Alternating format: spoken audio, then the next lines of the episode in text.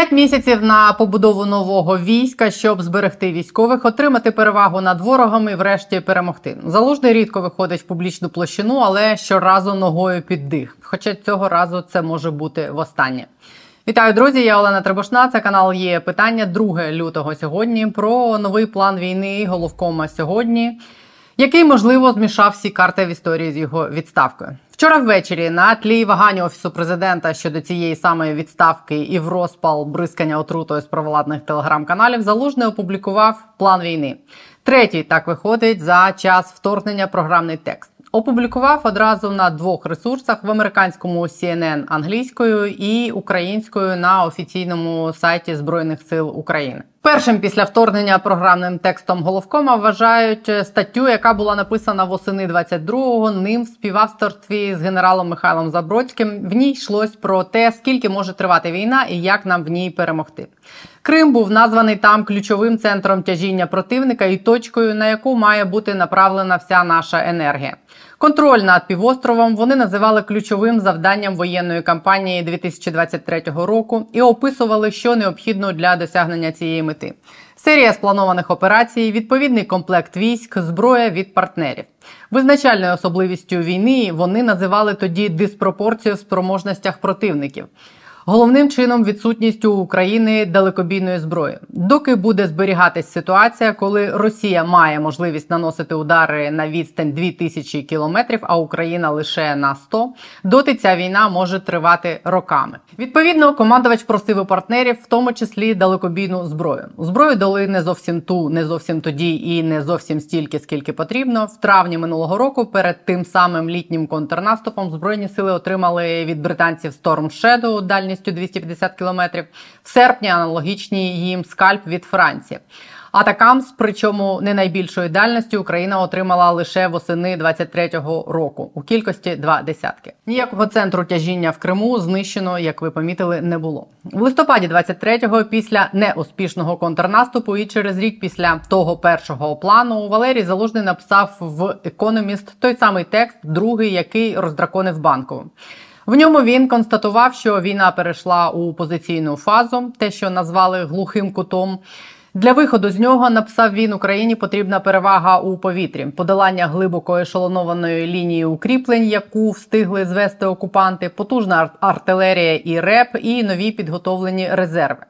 Окрему роль для виходу з так званого глухого кута, тобто для переходу від позиційної фази війни до маневреної, залужний вже в тій статті відводив пошуку нових та нетривіальних підходів для подолання військового паритету з противником і ставці на технології. Та стаття, як ви, мабуть, пам'ятаєте, стала для багатьох заколисаних марафоном і кавою з портвейном в Криму холодним душем і була сприйнята негативно офісом президента, якому не сподобався і сам факт появи тексту в економіст, і те, що для банкової це стало сюрпризом.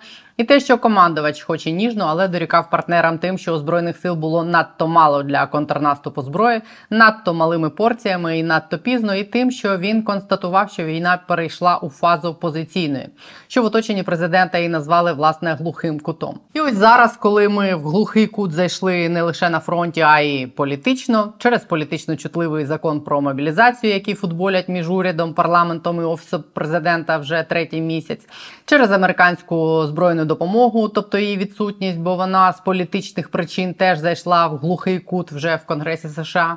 І через те, що в глухий кут зайшли стосунки президента і самого головкома на цьому тлі і на тлі анонсів своєї власної відставки в змі по обидва боки Атлантики вже залужний опублікував новий план війни, адресований і західним партнерам, і нашим політикам, і офісу президента, і нам.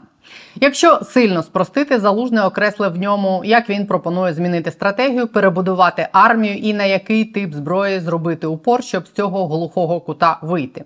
Цей перехід він пояснює тим, що в такі умови нас ставить західна допомога, яка скорочується, технологічний прогрес, який стрімко змінює поле бою, несприятливі економічні умови і те, як до війни адаптується ворог. Окремо головком виділяє дві внутрішньоукраїнські проблеми: це неспроможність державних інституцій забезпечити нормальну мобілізацію, і називемо це інвалідність оборонно-промислового комплексу, в якому коряві закони і монополізація галузі спричиняють проблему з виробництвом боєприпасів таких умовах пише залужний, ми маємо зробити ставку на розвиток безпілотних систем озброєння на відносно дешеві, сучасні і високоефективні дрони і інші безпілотні системи. Це в свою чергу передбачає повну перебудову бойових дій і армії і відмову від застарілого стереотипного мислення. Дистанційне керування інноваційними бойовими системами дозволить знизити рівень втрат, зменшить залежність від важкої техніки під час бойових дій і відкриє можливість для завдання раптових масованих ударів по об'єктах в тилу ворога без дорогих ракет і пілотованої авіації. Створення такої системи з необхідним обсягом виробництва може тривати до п'яти місяців, вважає головком. І для цього в 2024 році зусилля України мають бути зосереджені на трьох напрямках. Створення системи забезпечення збройних сил високотехнологічними засобами, зміна філософії ведення війни яка буде враховувати обмежені ресурси та максимально швидке освоєння нових бойових можливостей. Такий вигляд спрощено і коротко має опублікований залужним план, який був сприйнятий вчора, ну майже як революційний, особливо на тлі суспільних настроїв, які теж зайшли в глухий кут. Це прозвучало як одне велике повідомлення про те, що ми переможемо в цій війні за допомогою технологій. І для цього ми переходимо на нову доктрину, реформуємо під це сили оборони. Це те про що перманентно кажуть, що маленька радянська армія ніколи не переможе велику радянську армію. Якогось такого плану і маніфесту, окрім закону про мобілізацію, мені здається, від військово-політичного керівництва і чекало втомлене війною, роздовбайством і корупційно закупівельними хроніками суспільства суспільство, не кажучи вже про військових. Як, якщо не за 5 місяців, то за рік перетворити збройні сили на військо з іншими спроможностями, можливостями, мотивацією і рівнем втрат? Для цього має змінитись підхід до самої організації збройних сил, підготовки, менеджменту і забезпечення зброєю і технологіями, змінитись і сильно пришвидшитись, тому що в цьому плані прекрасно все, крім того, що вже, мабуть, понад рік про потребу в усіх описаних змінах кажуть ті, хто в умовах війни можуть собі дозволити про це говорити: волонтери, військові, які не бояться, що їм за це прилетить, деякі журналісти і одиниці політиків.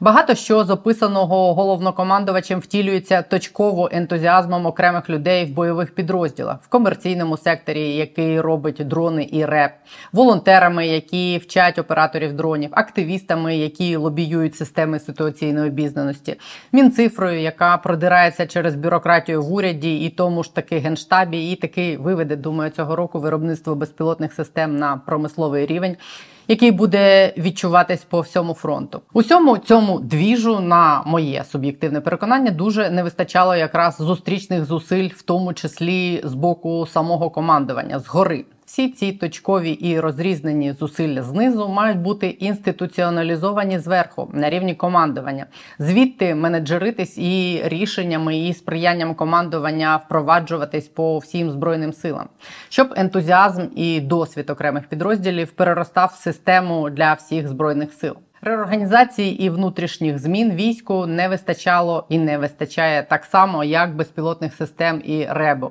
І те, що цього не відбувалось, принаймні до появи цього тексту, це відповідальність в тому числі і, мабуть, в першу чергу командування. Не уявляю, як вплине поява цього тексту е, на долю самого Валерія Залужного. Мені здається, тим, що він вийшов саме в цей тиждень на тлі новин про його можливу відставку. Цей текст мав би поставити в президента в публічну складну ситуацію, як можна звільняти головкома, який пропонує таке бачення змін і такий шлях до перемоги.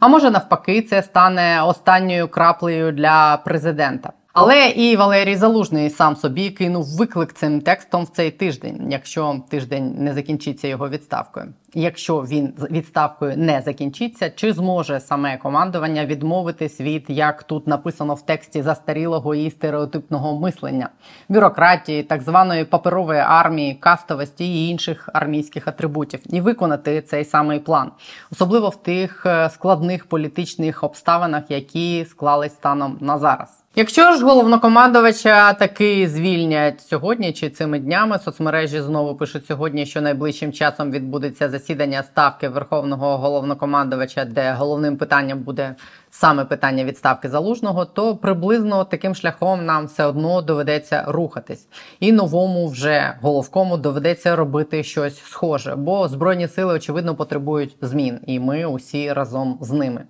Чекаємо, поки новин зі ставки. Бережіть себе, не забудьте поставити вподобайку і підписатись на її питання. І нагадую, що в описі під цим відео і в верхньому коментарі реквізити підрозділу, якому ми допомагаємо, а конкретно підрозділу БПЛА 12-го загону спецпризначення, який працює на запорізькому напрямку, тобто підрозділу тих самих безпілотників, про які пише залужний. Долучайтесь до допомоги військовим з нами і дякую всім, хто підтримує сам канал. До завтра. Побачимось.